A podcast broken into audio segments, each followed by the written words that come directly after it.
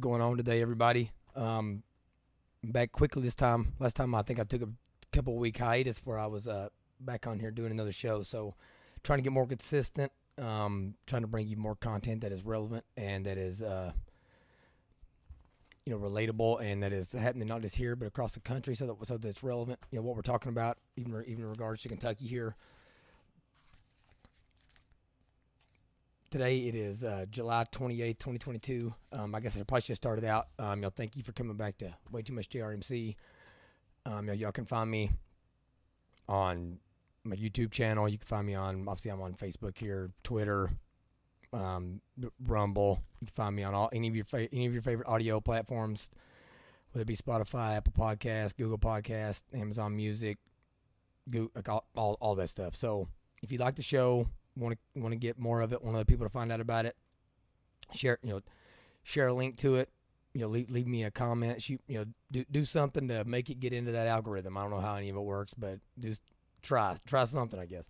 Um, so yeah, so uh, I normally like to try to take a couple days before I do a show. Anytime something is something happens or I read something or whatever, I like to let it sink in a little bit. Make sure I'm not um, jumping conclusions. Make sure I'm seeing every angle.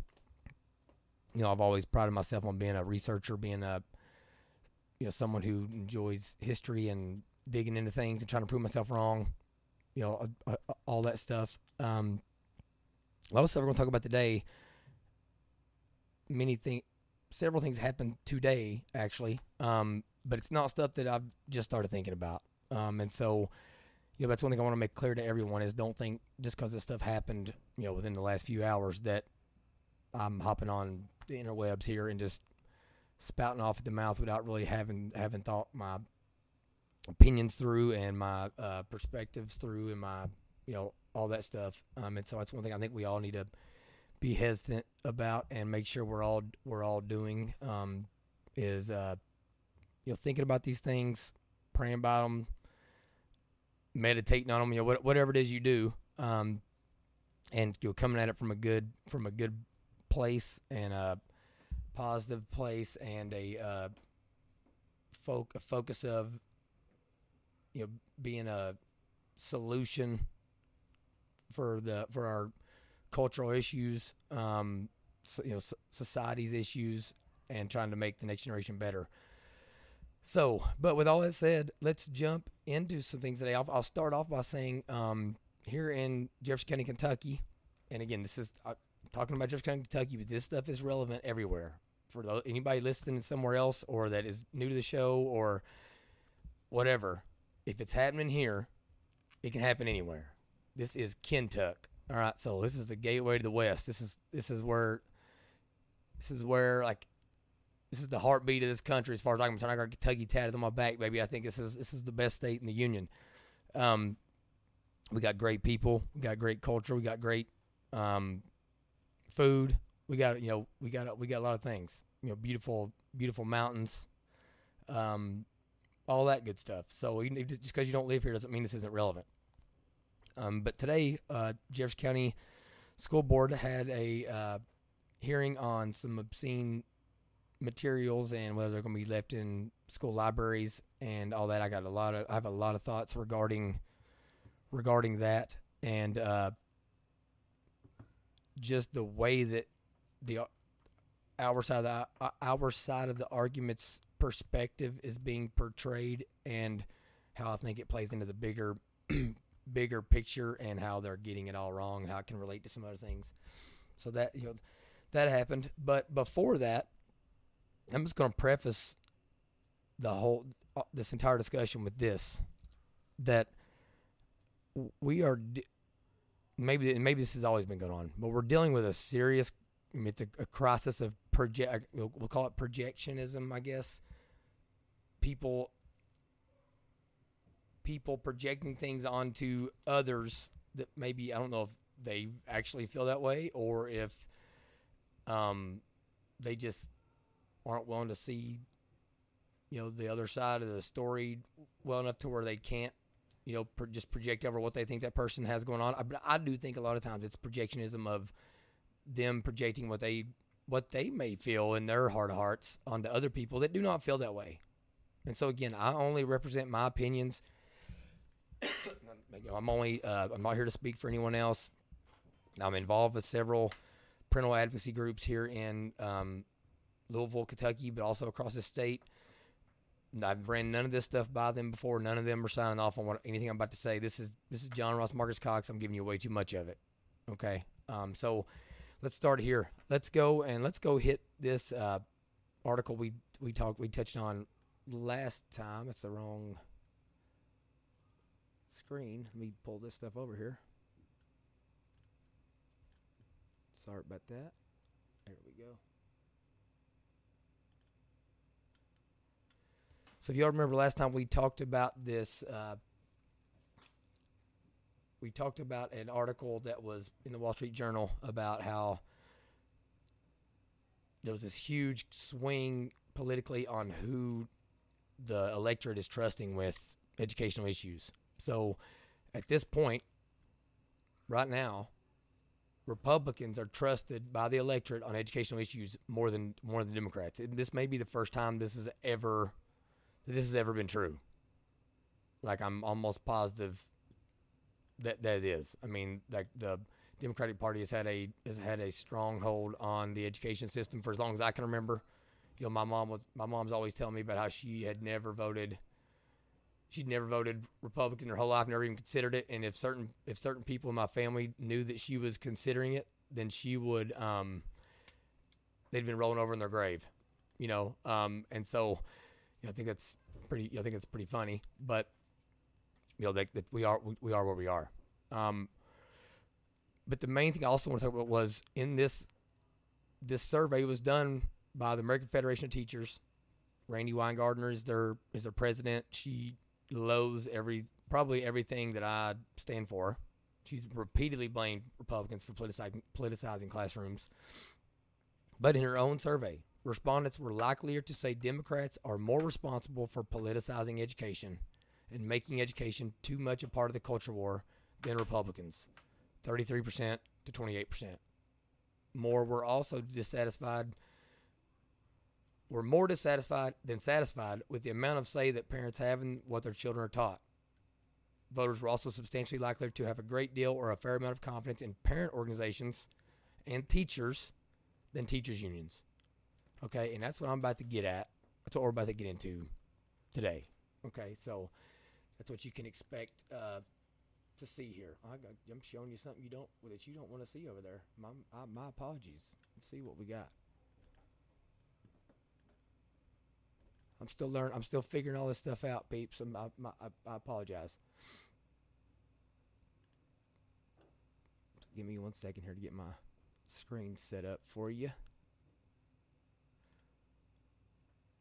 There we go. That's a little bit better there. All right. Okay. So now we're going to jump over to a to an article that was published by Chalkboard Review. If you're not um, a member there, you don't or you don't follow their site and all that good stuff, I would definitely recommend that you do so. They they're always publishing some good some good stuff over there. Um, this one right here was published on July twentieth. Reports it was they basically went in and they have uh, they interviewed six hundred and fifteen Midwestern teachers to reveal why they're really leaving the classroom. Anyone here in Jefferson County or anywhere or even in Kentucky in general knows that we are facing a humongous, huge gap in in teachers and in bus drivers and in you know pretty much anything that has to do with education we're struggling to get people okay and you say you have the teachers unions that want to they are acting like we're the problem. Okay that it's teacher or i'm sorry that it's parents dem- being too demanding politicizing this that it's republicans politicizing education all that. The voters right here are telling us that in that previous article they don't think that is true. Okay, so I started reading this, um, and the article starts out page one says countless says countless education advocates have spent the last few months warning of the approaching teacher shortage. Voices from the left have warned of every reason from low teacher pay to COVID nineteen policy to parents at school board meetings, while closer colleagues of mine in the center and on the right have su- have suggested a behavioral crisis. The author said he set out to confirm a regional understanding of why so many teachers have announced their departure from Midwestern classrooms this year, either abandoning the field altogether or switching school districts. So, just to go and preface you what the argument I'm about to make throughout this live stream, through this episode, I'm going to make the argument that it's actually not Republicans, it's not parents, it's not conservatives that are causing this stuff. It's pro- it's the progressive left. It's the it's the pro- it's the terrible progressive politics that are alienating parents, alienating teachers, harming students in ways that we probably cannot even fathom because we've never we have never imposed this type of stuff onto children's into children's brains at this widespread of uh, of a rate before it's never been culturally accepted. And so I'm going to make that argument that it's actually that's actually the people that are blaming everyone else. Every, it's the per, it's the person pointing the fingers. Surprise, surprise. That's actually the problem here. Okay. So they, only surveyed K through 12 teachers. There were 682 total responses, but only 615 qualified to participate. 67 of the responses that answered one of the questions: What is the what is the staff email assigned to you by the district you currently slash previously worked in? They didn't have an email. They didn't have a verifiable email, so they tried to verify that it was that it was all like teachers, active teachers, or people that just left the profession last year. It was people in the mid, you know, in, across the Midwest. It was Iowa, Missouri, Minnesota, Wisconsin, Illinois, Indiana, Michigan, and Ohio. So there's no Kentucky people in here, but we got Indiana, we got Illinois, we got Michigan, we got Ohio. So we got people with the you know we got states with a large you know what's called an Appalachian uh, footprint. You know, in these uh, Detroit, Motor City, and the state of Ohio, Indiana, anywhere where there's production plants. You've had a lot of people from Kentucky that have migrated to those states for work and all that good stuff. Um, here are the questions they were asked. Given the reasons below, what's the largest reason you're leaving your position? You got everything from salary, student behavior, progressive political activity, and it gives examples diversity, equity, inclusion, critical race theory, gender identity, yada yada. Parental concerns with your classroom, COVID nineteen policies, safety concerns about school shootings, lack of materials to teach, standardized tests, licensure expiration, and then other. Okay. Second question: If salary were considered an ancillary reason, so i.e., I'm not being paid enough, I'll take you down you can see it. I'm not getting paid enough to deal with blank. What would you suggest is the largest reason you're leaving your classroom? Okay, gave gave examples like student behavior, poor progressive political activity, parental concerns, COVID nineteen, kind of the same old stuff. Number three, if the present administration could provide evidence that this specific problem is being dealt with satisfactorily, would you return to this classroom? Yes, this year. Yes, after a year or more. And proof? no, not sure. And number four, were you a member of a local or national teachers union at some point during the previous academic year? That number four is very important because I want to know like if this if the answer to these questions backs up my assumption were they in teachers unions first of all and it's not just because like I think the if you're I'm not someone who thinks just because you're in a teachers union that you're liberal because most teachers you know, I've had this conversation with my mother and others. You feel obligated to to like be part be a part of the union. So um, it doesn't necessarily mean that you are liberal, but it does mean if you signed up, you've been bombarded with the propaganda and the literature and the constant like the constant progressive politics that I'm saying are, are the problem here. It, it, it absolutely will mean that. Um, so, first thing here where, we're going to start at the bottom right here. You'll see it. So, of the respondents with salary as an included primary reason. So, salary is primary reason. 319 of the 1600, 615 respondents listed student behavior as their biggest reason to leave the classroom, followed by 138 for progressive po- political activity and 134 for salary is my primary and my ancillary reason. So 51% of people said they're not paid enough to deal with terrible students. 22% are not getting paid enough to, to deal with progressive politics, and 22% said not getting paid enough to deal with the low pay.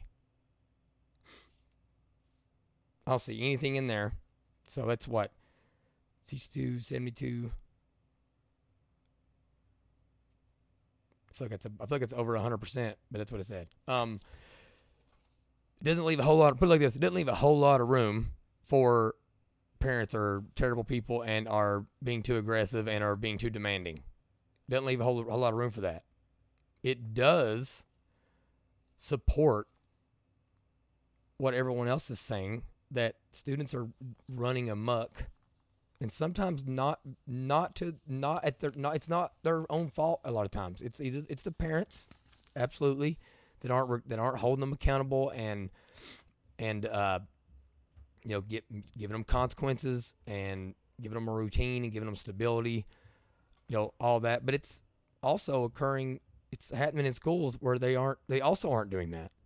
So in Jefferson County this past year we had 23 gun related or gun confiscations in our schools. Talked about that in a previous episode. We also had over 15,000 fighting referrals in our schools, the majority of which occurred in elementary schools. And then of our high schools, the the high school with the most incidences of fighting was one of our traditional schools here that's supposedly one of our probably top 5 high schools in our city, which is the top 20 district in the United States of America. So, it isn't just in what people would quote unquote call a rough area town. All right, it's not just in the in, in those areas. It's it's happening. It's going on everywhere. All right. And then the again, the progressive politics. And we're going to get into that much more here in a second. I'm just going to leave that one alone until we get to the end of it. And then the low pay. And from my from my experience when it comes to the pay here, First of all, teachers are, it's one of those professions where I don't know that there is an adequate number. You know, like they are, it is probably the most, one of the most important professions on the planet. You know, other, like right up there with our police officers that are keeping us safe and, um, you know, keeping justice on the streets, make sure we're not getting shot at and mugged and, you know, all that stuff uh, all the time. But it's also one of those professions that is taxpayer financed. And so, you know, at there's always going to be a you know a fine line there on you know every dollar that we're taking to give to teachers is a dollar we're taking out of the pocket of one of their one of the people in their community. Now, rightfully so, they're educating people in, that, in their community, but I'm just saying it's not the same as how much is Amazon paying, or how much is Pfizer paying, or how much is Ford paying. It's not the same. Those those companies produce a good that produces income for the business, profit for the business, and then a board makes a decision on how much each you know each position is worth from a financial standpoint based on those profits, based on that production. You know, like we're talking about a lot of you know, we're talking about a lot of uh, things that are unquantifiable in the education system. So again, not arguing that teachers could you know that there is a, a, a high enough number, but comparatively speaking, here's what I'm going to say: most of most of the arguments I hear, most of the people I hear really like at the dinner table talking about low pay is only coming from the largest places in a in any given state. Like where I come from in southeastern Kentucky, everybody knows being a teacher is one of the best jobs you can have in, in the county. All right. If you can't work in if you if you ain't like if you ain't a teacher, next thing you're trying you want to work in the coal mines, or at least you did before, or you're trying to work for the state. That's about that's about all you got. But like, if you're a teacher of a, of a mother and father or two spouses or teachers, they're probably in the top five percentile of the income earners in my area. If I had to, if I had to guess, I also know even up here, people leave surrounding counties. For you know, for instance, we'll talk about these two counties today. Oldham County, which is one of the, we'll call it the one of the nicest counties in the state, if not the nicest people leave that public school system all the time to go to Jefferson County to teach because it's so much more money. Now, is that do they end up regretting it? Maybe. But like I know people that have done it and they currently don't regret it. So take that for what for what it is, you know. But I also think that most of the teachers once I once I've talked to them, they look at the teaching profession as a as a sacrificial profession and they actually take pride in that they know they're not going to get what they're quote unquote worth for doing it. they're like it's their calling. It's what they see as their why God put them on the planet was to you know be good stewards for the next generation and instill you know American values and just, or just values in general for whatever their local you know, culture is there. Like that, that's that's why they do it. I don't think people go into the profession. I think they go in knowing they're not going to make a ton of money, and they're okay with that. And but then they get into the, they get into the system, and the union sitting there screaming at them, telling them you you're undervalued, you're undervalued, you're, you're a hero, you're undervalued, you're undervalued, and it eats at you. That's so that's that you know that's one thing. But I want everyone to know, like I don't think teach. I think teachers are part of the solution, and we need to with with teachers and parents. We need to take this thing back over and, and get the get these people out that are that are uh, poisoning the system. All right, so mo- moving on. You can see some charts here. So here's the next one. This is a big one. When pay is listed as an ancillary reason in contribution to another factor, the numbers shift dramatically.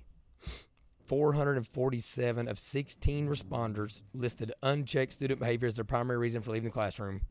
128 listed progressive political activity, while only nine, I'll say nine for my people, for my enunciating people listening, and I'm to say nine, nine for my people back in my hometown, nine listed parental harassment as the reason that they left the profession. That's 1.5% of respondents said that. Said that it was because of parents. So this ain't this ain't a parental problem. It's a it's a behavior problem. And the behavior problem is also a progressive po- political problem. And and we will go into this in another episode. In Jefferson County, we practice something called restorative justice here, and I'm gonna I'm probably gonna butcher this up a little bit, but I'm gonna try to talk about it a little bit here. Basically, we limit how many times people can be written up, students can be written up, like what can be expected of them. Um, they can be suspended, if they can be put in detention, whatever. Like many times, it leads it it it ends in kids uh, being very disruptive, getting sent to the principal. Thirty minutes later, coming back to the coming back to the same classroom, looking at the same teacher and being like, "Yeah, what's up? I'm back. Do something about it." That's what it, that's what it's leading to. All right. So, furthermore, going moving on, 356 of the 615 teachers reported that they were a member of a teachers union this previous year. This is it's not just union teachers that are reporting these issues. I'm sorry, it's not just non-union teachers that are reporting these issues. 58% of respondents of this survey were members of the teachers union the previous school year. So they were seeing the propaganda. They were being told that parents hate you. They were being told that parents think that you are groomers and that parents think that you are whatever. Insert whatever bigot, whatever whatever terrible term you want to label. You'd want to you want you think parents are are sending that parent at uh, teachers. They they were hearing that. Almost six out of ten still said that they were leaving the classroom because of student behavior and progressive politics.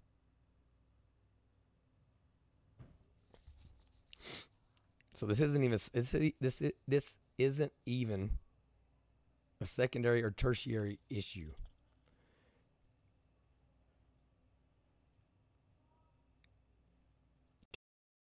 Beyond incredible that Randi Weingarten of the American Federation of Teachers, scroll on down so you can see this. It's the first paragraph. The American Federation of Teachers and Becky Pringle of the NEA would cite Republicans and parents' politicization of the classroom as the reason for teacher shortage. It's not even a secondary tertiary issue. It's 49 times less important to teachers than the behavioral crisis.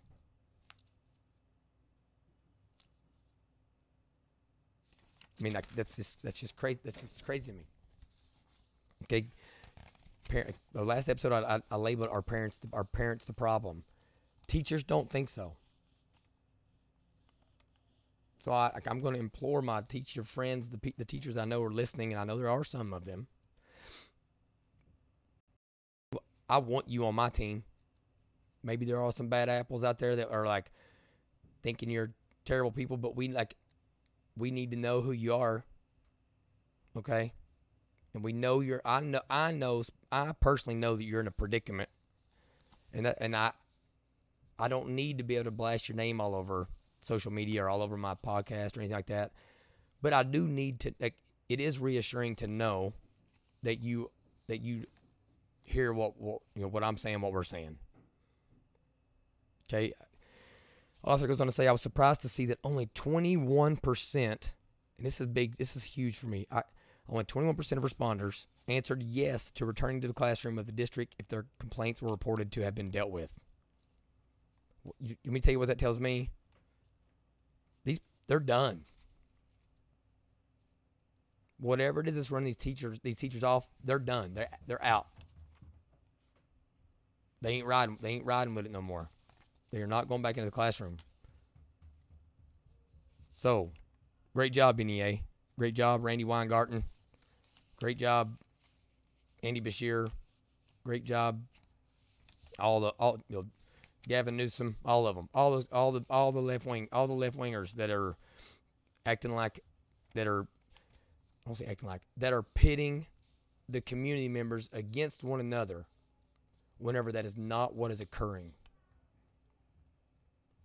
What's occurring is little by little, article by article, issue by issue, press release by press release, the progressive left is poisoning the well of our education system, which is our which is our teachers. That's what's happening. You can't you can't convince me otherwise. So he goes on to talk about, and that's the last thing I'll talk about uh, on this point, and then we'll go on to the go on to the obscenity stuff because I only got 30 more minutes, and I'm sure all y'all are happy to hear that. Um,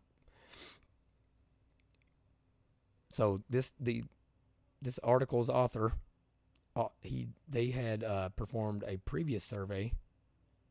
Okay, he says in this in the first survey, I concluded that it's reasonable, at the very least, to cast extreme doubt on union and education advocacy organizations claiming that pay and parental harassment are the primary issues for teachers leaving.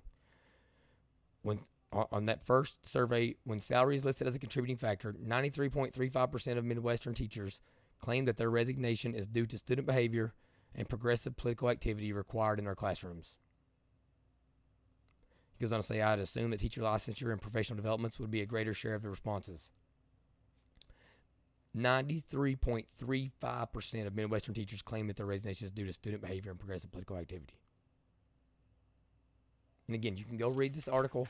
I'll post it in the show notes, all that stuff. He goes on to talk about, give some self criticisms um, of things that he didn't, uh, that he wishes he would have done differently. He wishes he he would have left an other option where, and where a teacher could put in an other reason for their resignation. Um, but he did. Very, He they. I keep saying he. It might have been. It might have been female. They. They did do everything they could try to do to try to to try to make sure that they they were getting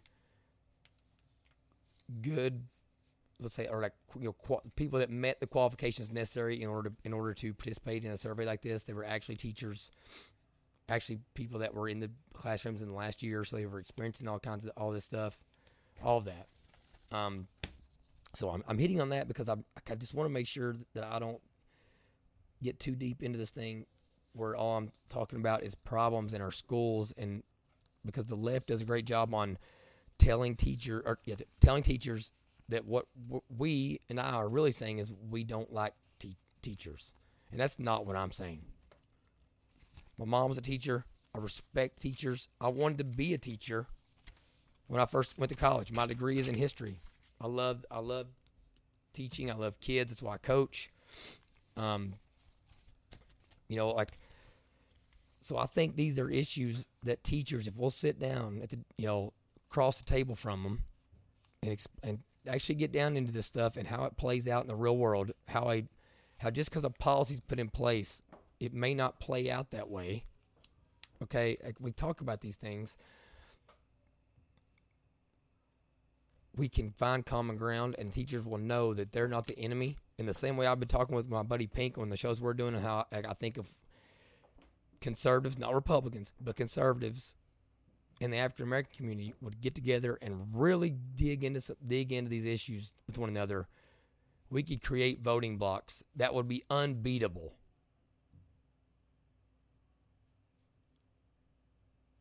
Our culture is not what you see on MSNBC or even Fox News. More so by Fox News, but not NBC, not MSNBC, not CNN. Okay. None of the, none of those traditional media sources are acting in good faith any longer. They have ulterior motives. So we have to we're going to create an, an ecosystem where we can support one another and uh, talk about this stuff and really hash out issues. So, all right, so moving on. But we'll, I'm more, I'll relate. I'm going to relate what I'm about to talk to you with that as well. This morning, 10 a.m., I, I attended a hearing in at the VanHoose Educational Building here in Jefferson County regarding a the removal of obscene materials from you know many school libraries here in JCPS. The amount of time it has taken for a good friend of mine, Miranda Stovall, to get to this point is laughable and ridiculous. We're talking months and months and months have passed where if this board declares these things are obscene, they need to be removed, they will have left them in the classroom in the libraries for six months.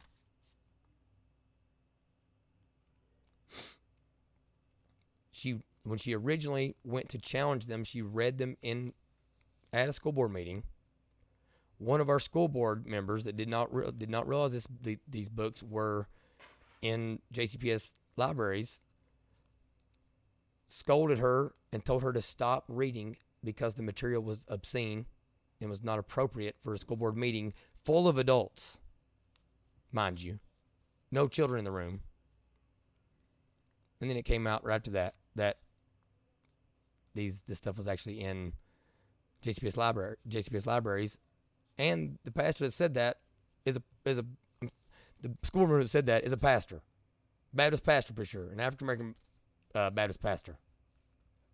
We've already established the black community is 10 points in favor in favor of Republican educational policies. Again, like we can anecdotally find it and say, well, I know these people don't and these don't. We're talking about large sample sizes and we're talking about surveys performed by people that did not want that to come back. They did not want that answer. They did not want to have to tell their members that black people agree with Republicans when it comes to educational issues. The only reason they could possibly want to tell them that is if they're trying to like fundraise off of it and use scare tactics. And you know, but I have to I have to admit that's not outlandish. That you know maybe they steered them to it, but I just think it's funny that I, I ha- that was one of my hypotheses, and then I see something that comes from a left wing organization backing it up. It just you know makes me think I'm like you know Nostradamus or something over here. So the books in question here, and there are many, are books that I'm not even going to read titles and stuff because I don't know what YouTube's policy is. I don't know what Facebook's policy, all that stuff is. So I'm not even going to use the words.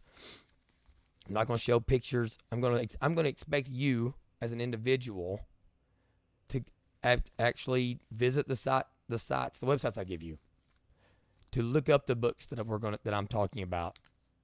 Like, I don't I don't want you to take what I'm saying as gospel. Everybody will tell you that I look like Jesus, but I ain't. I oh sorry, didn't mean to say ain't.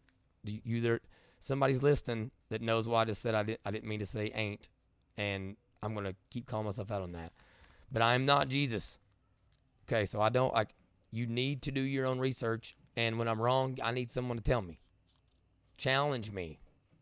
I want to be challenged. People on my side, on this side of the aisle, on these issues, want to be challenged. They say we don't, but we do. I want you to, okay?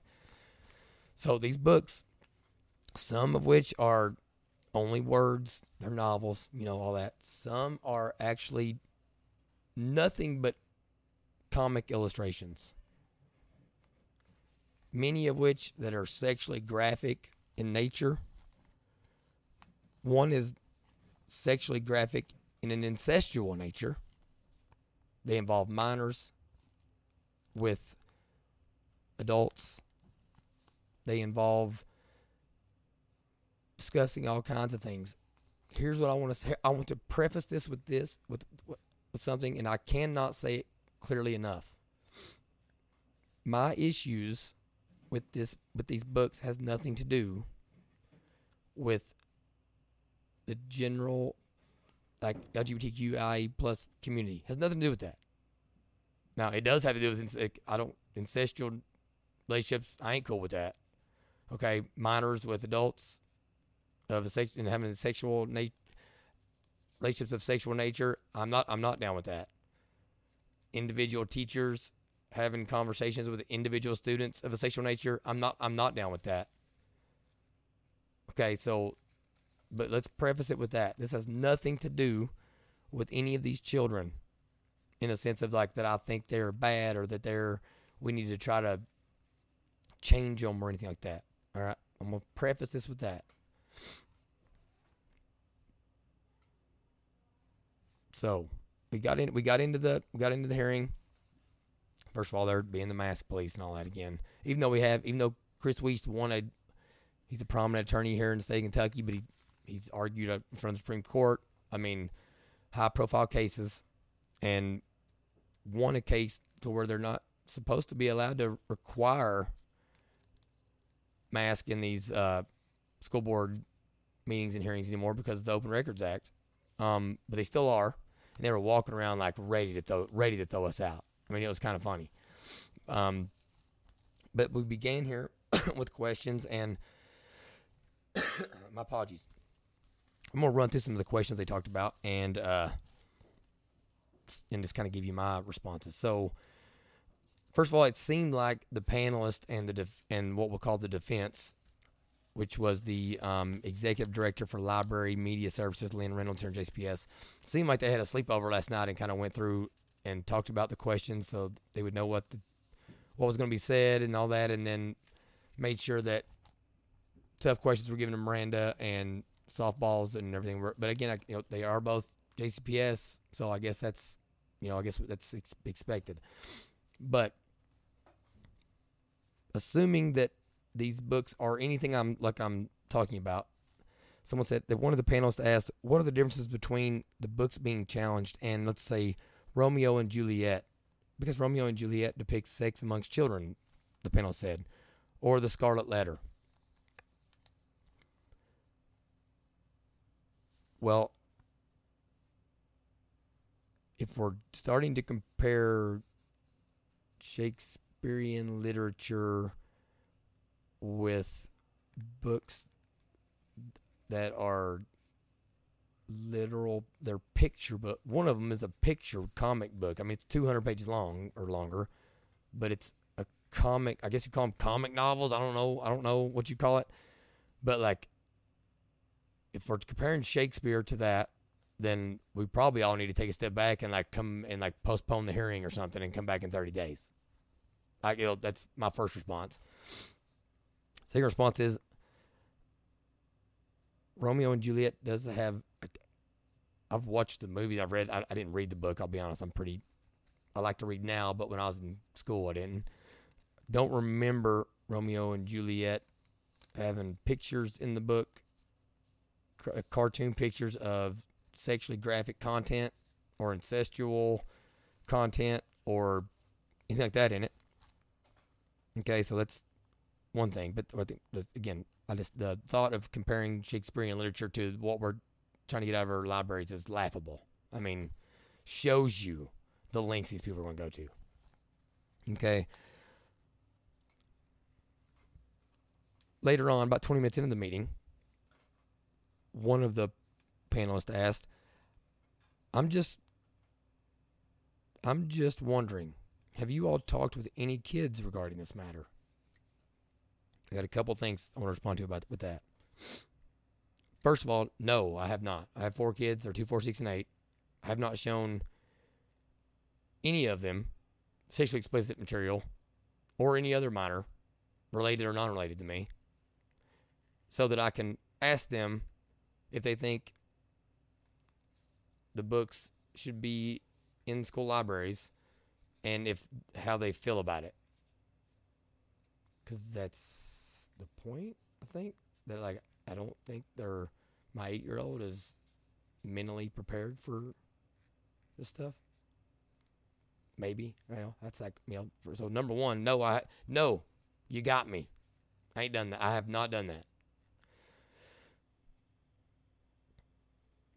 Let's say that I was deranged and I was willing to warp my eight year old's brain and show him picture uh you know picture novels of which let's say I wanted to show him a picture. One of the one of the pictures is of is, is or is, is of oral sex occurring okay? Say I was willing to do that of which is a crime as far as I'm concerned as far as I know and they said, "Oh yeah, I'm okay with that." And I would like to, I don't care what they say. I'm tired of this stuff about like kids control things and kids know what's best. No, they don't. They're freaking kids. There may be an outlier of a child here that would actually eat like a healthy diet without me like you know like forcing it down their throat Okay, pardon. It's kind of pardon the pun there. I should probably should have used a different one there, but there may be one, two kids on the planet that would do that. Ain't no, ain't none of my four. They'd be eating Oreos and Nutter Butters and uh, brownies and popcorn. They might, they might throw in some like butter noodles, maybe every now and then, but I doubt it.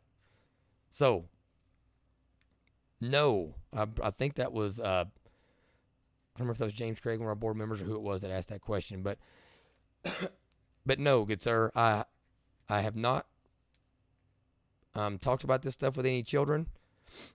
And if I had, and they disagree with me, I wouldn't care.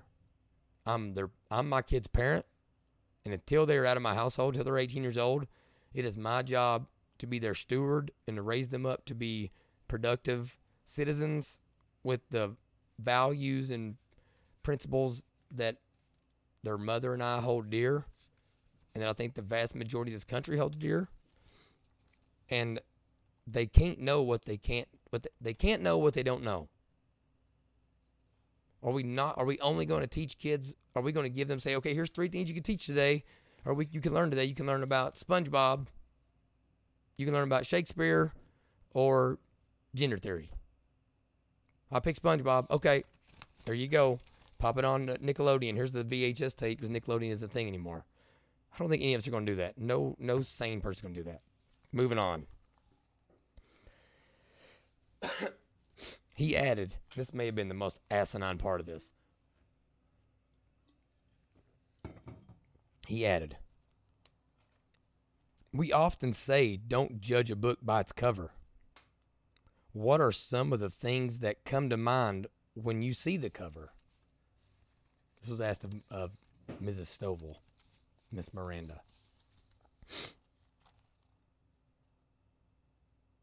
I don't even know if they even really gave her time to speak on it. We were all in mass, so we, it was all muffled and none of us could hear, hear each other. But this this brings me back to one of my original points. They're projecting things onto us. I, I'm not judging the book by its cover because if I was, I wouldn't have opened it. Okay, I'm not one of these people that just because you put two political buzzwords on the front, oh, oh, it must be a great book. Those are two, those are two dim, those are two Republican talking points. I'm going to read that. I didn't how I, that ain't that is not how I how I roll.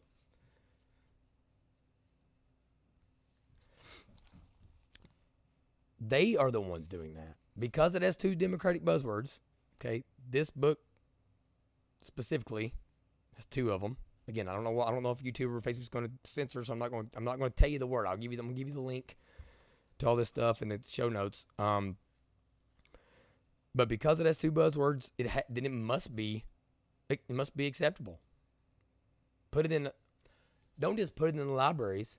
Put it on the back of the toilet. So when they sit down to do number two between their second and third class, they can read it. It's a it's a comic book. It'll be like reading the Sunday comics or Sunday comics. Great, great idea. Let's do that. No. I don't read I don't judge books by their cover. I don't I don't judge people by what they say to me. I judge them by their actions. And, sh- and so should all of you.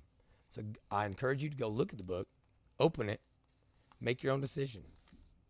Okay? And I'm we'll talk about some other here in a minute, we'll talk about some other key points.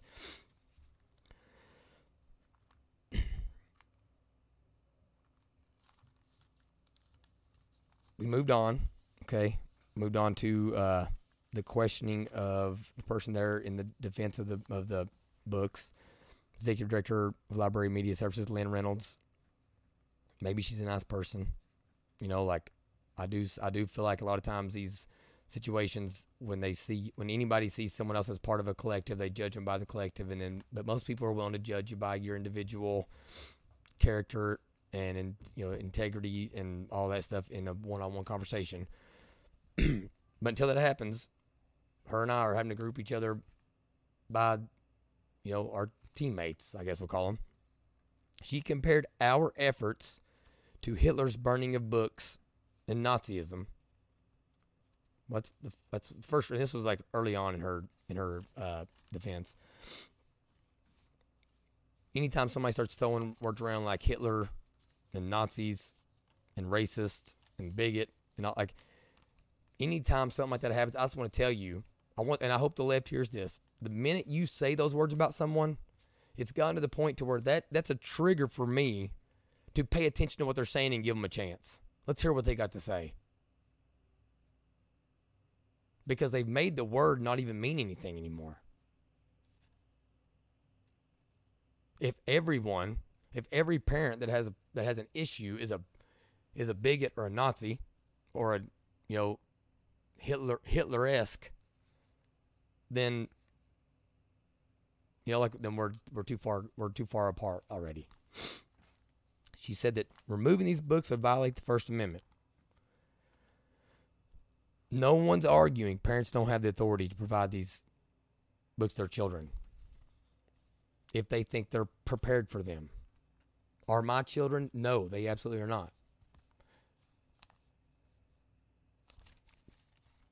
The but also the First Amendment does not guarantee access to any and all book and subject matter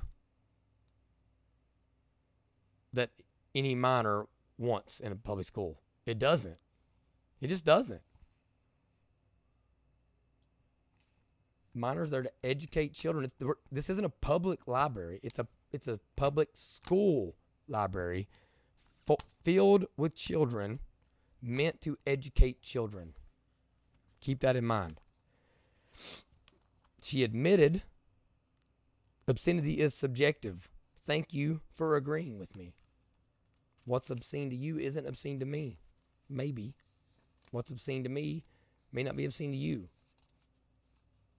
But in that instant, in that instance, we have to err on the side of like caution because parents can it's not doing anyone harm by having to wait to get home to talk about those issues or to see that book. Okay? It is harmful. You know, I'm also against mask mandate, mask mandates. It is harmful for you to force children to wear masks in schools. And because they can't just wait to get home to take them off because they're actually incurring a harm for eight hours while they're at school. Okay, so the flip side of that as well, if I think that's, that stuff's obscene, you are harming my child by allowing it to be there. I'm not telling you I don't want there to be. Then I don't want the material available for those parents if they want to, you know, do what you know, do whatever. I mean, if you're showing it to a five year old, six year old, I mean, maybe it's a different conversation. I mean, you know, I don't know that again, culture politics should be downstream from culture. If our culture is allowing that, it's up to us to change our culture to where it's not it's not acceptable. Okay, that's the main thing I want to talk about. I don't want to ban it. I don't want to ban it. I'm not trying to ban anything. But it is subjective.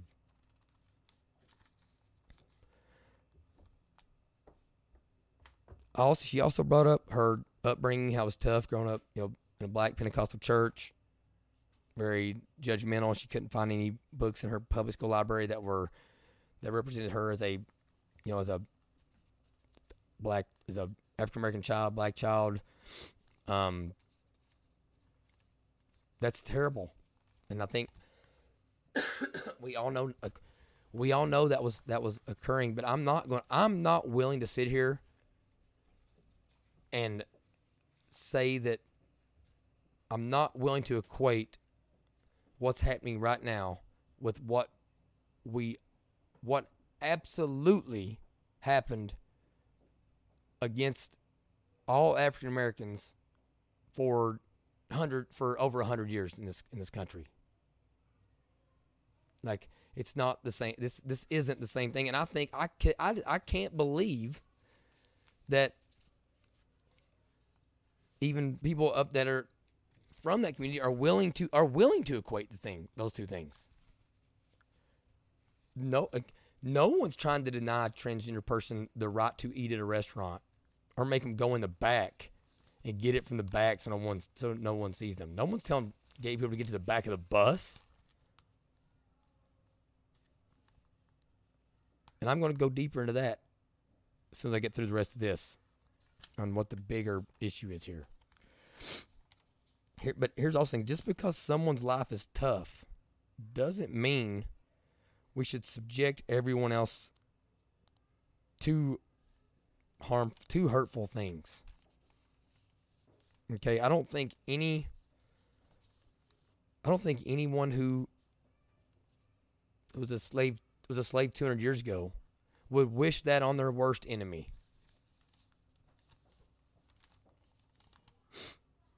I lost my father to an opioid overdose when I was 10 years old.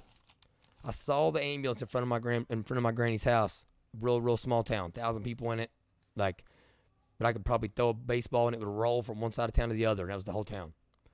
Saw the ambulance. Soon it was my granny died of like lung cancer or something. She was a chain smoker, smoking in Pall Malls. Get inside the school. Such a small town. The principal comes over the intercom and says, "Mr. Uh, John Ross Cox, need you come to the to the principal's office. I already knew what it was. My little ten year old mind was already like, oh crap. It's my dad. I remember going home. Remember sitting in front of the closet door with the big with the mirror on it, crying. You know, I think I. I won't say think. I know this would happen. I was literally sitting there crying on the floor in front of the mirror, listening to Toni Braxton. I don't want any other child to have to like go through that already having a dad that wasn't that never had any interest in you never on the same roof as, as, as i was and now all of a sudden as a 10 year old i have to face the fact that i'm never going to know i'm never going to hear anything out of his mouth positive about me or that he's sorry any of that stuff i don't wish that on any kids okay i don't wish for them to witness alcohol abuse drug abuse suicide like murder inside your family. Yeah, I've had that. Okay, when I talk about how trashy I am, listen, I, like I'm actually I'm proud of it. But here's one thing I want to make clear: all the bad stuff that's happened to me in my life, and it's happened to people from the, all across Appalachia, all across the, the black community. Those of us that have made it out of those circumstances made it out in spite of those things happening, not because of them. I am who I am because of them, and I wouldn't change any of it but they're not the reason I am where I am today. I, I, I've married a beautiful, strong, supportive woman in spite of those things happening. I try to be a great, a good father. Definitely don't don't make it to the great father part, in spite of those things happening. Okay, so like I don't just because that happened to me does I don't think it seemed like she was trying to say, well, these some of these kids are struggling, so we should put things in front of these other kids because they're hurting. They should be exposed to it. I mean, it just it seemed it was terrible. She stated that it was it complied with Common Core because of the analysis of complex characters. Said seventy percent of the books appealed were LGBTQ related. There was more challenges in the last year or something like that than the last two decades combined. Okay, well that also corresponds with the growing acceptance of the LGBTQ um, community, the lifestyle. So I'm not making any assumptions, but there are there are plenty of assumptions to make in connecting those dots. Why are these books being written? Why do they feel the need to write books geared towards young children? Even if they're not, even if they're not seven, eight years old, even if they're thirteen, you don't know what that thirteen year old's going through. Why do they why do they feel the need for that? Person said that the suicides are occurring, and this goes back to one of my other where one of the teachers was saying that kids were killing themselves because parents were accepting. This person basically re- re- reiterated that that sentiment. Said there these suicides are a lot of them are occurring because they can't find themselves. Says I mean, says says who? Says what data? Says what information? Like can't find themselves. What does that even mean?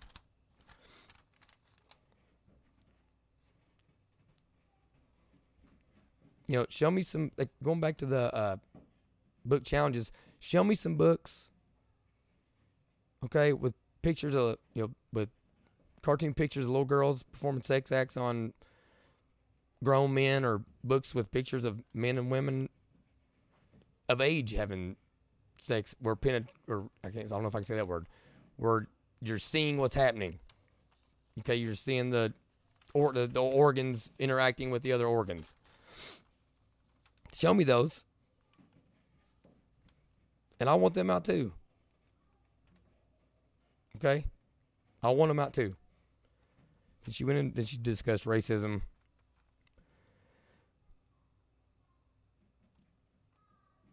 And how, you know, she didn't never, I mean, she just said, the, it was almost like she said, like, yada yada, these books, Common Core, racism, and LGBTQ. That's all I mean, I, that if I could put into words what this, if I had to paraphrase, that's what it would be. She brought up how there was no books about African Americans in her in her public in her public library.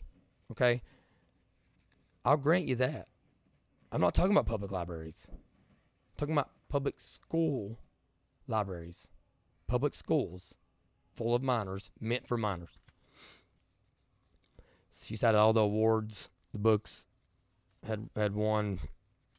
I got a specific note on my on my piece of paper like this is bahaha laughing and make sure I want to make sure to laugh here. I'm laughing right now. You know, because our institutions they they haven't been overcome by the woke left. So those I mean those awards, man, those those mean something.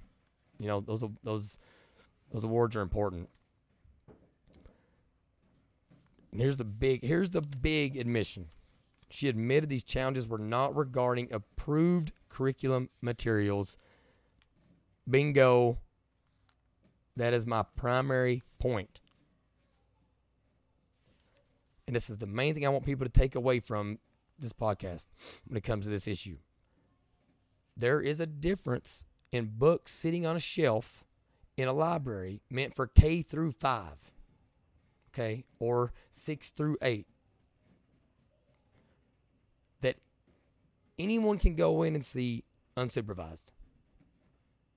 Read the book, put it back on the shelf, walk away, not understand what they, what has happened, not understand why they have a weird feeling in their gut, maybe not have any feeling yet, but then something's going to happen, you know, later on that they're going to connect it with that, and uh, you know, all of a sudden now they're connecting dots that their parents don't even know they're connecting to help them connect them. Okay, there's a difference in that than there is approved curriculum that's been in front of, you know, then there's a process, you know, SBDMs, superintendents, principals, whatever, where everyone where everyone knows and it's been provided to parents, whether it be on a website or through the syllabus or whatever, and it's going to be part of what's being taught. You can decide to come or not, decide to read it or not. There is a difference in that and books being sit, sitting on shelves and us and us as parents as a society to not know what issues we need to be looking out for amongst our youth. So there's two those two different things. So that's the main that's my main point. My other main point here. I, the only conclusion I could come from after listening to these people talk is that they see you know any LGBTQ child, okay, as nothing more than someone that lives, sleeps, dreams, breathes, and eats sex. That's the only thing that defines them. That's what I mean. There's no other way to come up with anything else. That's what they think.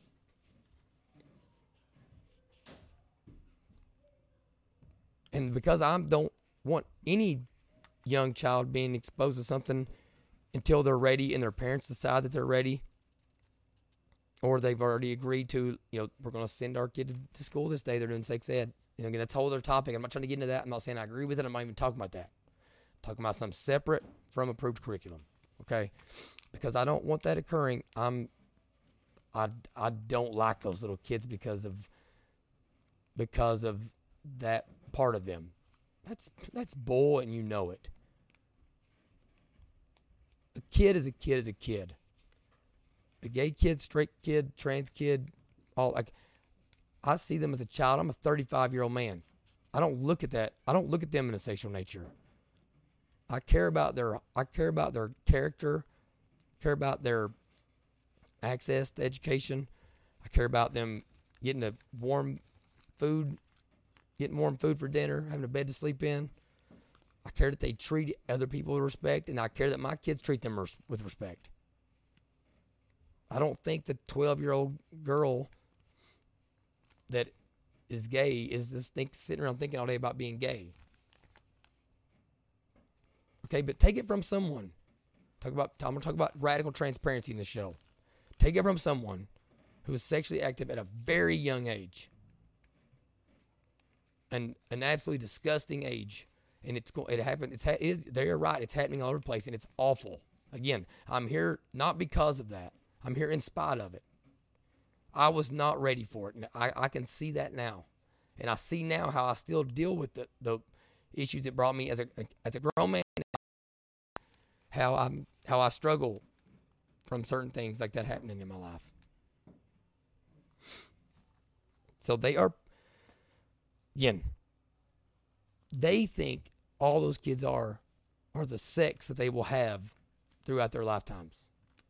I see them as the people they will be, the spouses they'll be, the sisters, the friends, the taxpayers, the community leaders, the business owners. I see them as that. They're projecting it onto us what their own bigotry, bigotry not mine.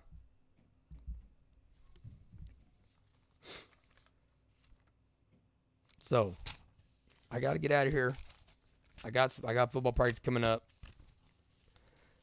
I just want to get the show in. I, I didn't want to let it I didn't want to let it fester. I needed to get it out there.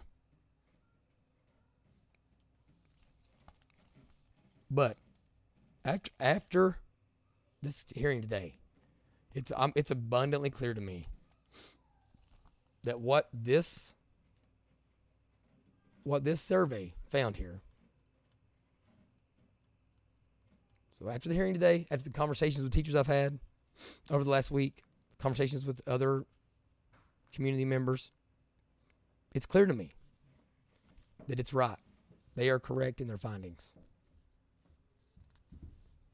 The project the the, the progressive politics is what is ruining something that teachers have been in the trenches building for 40 years.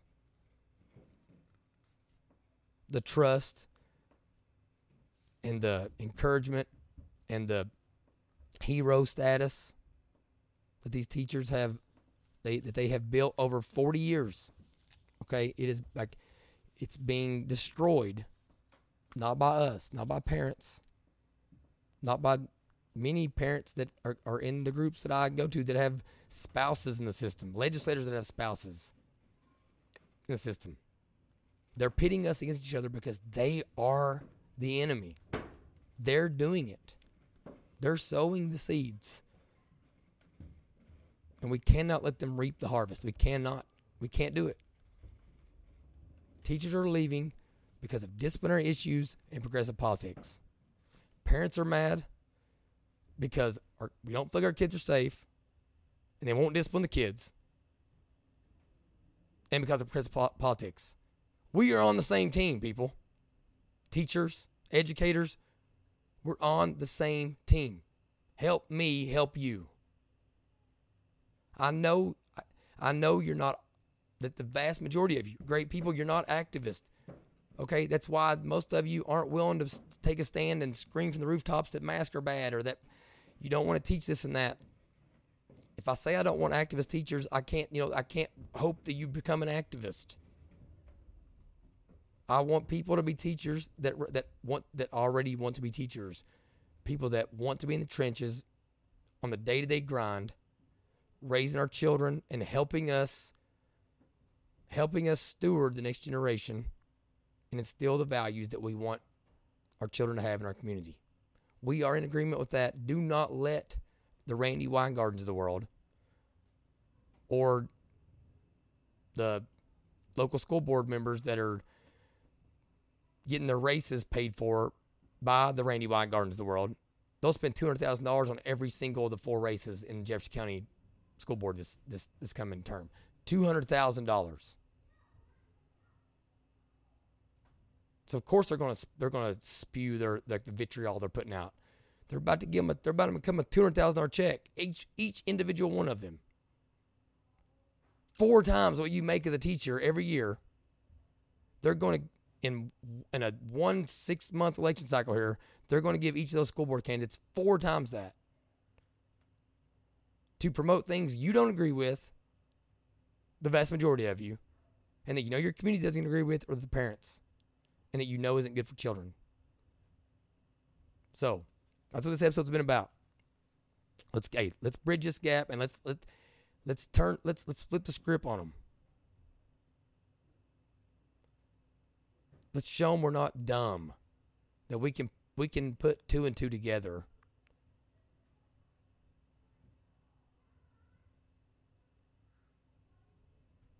Let's show them that we all love our kids and this country has came a long way. We still ain't perfect. Still got a lot of things to improve, but we've came a long stinking way. Let's show them that. All right. Again, this is a uh, way too much JRMC. Appreciate all y'all listening. I'd love to hear all the feedback possible, negative, positive, uh, apathetic. Tell me I'm ugly. Just give me something. I need I need something. So Love all you guys. Until next time, thanks for listening to Way Too Much JRMC.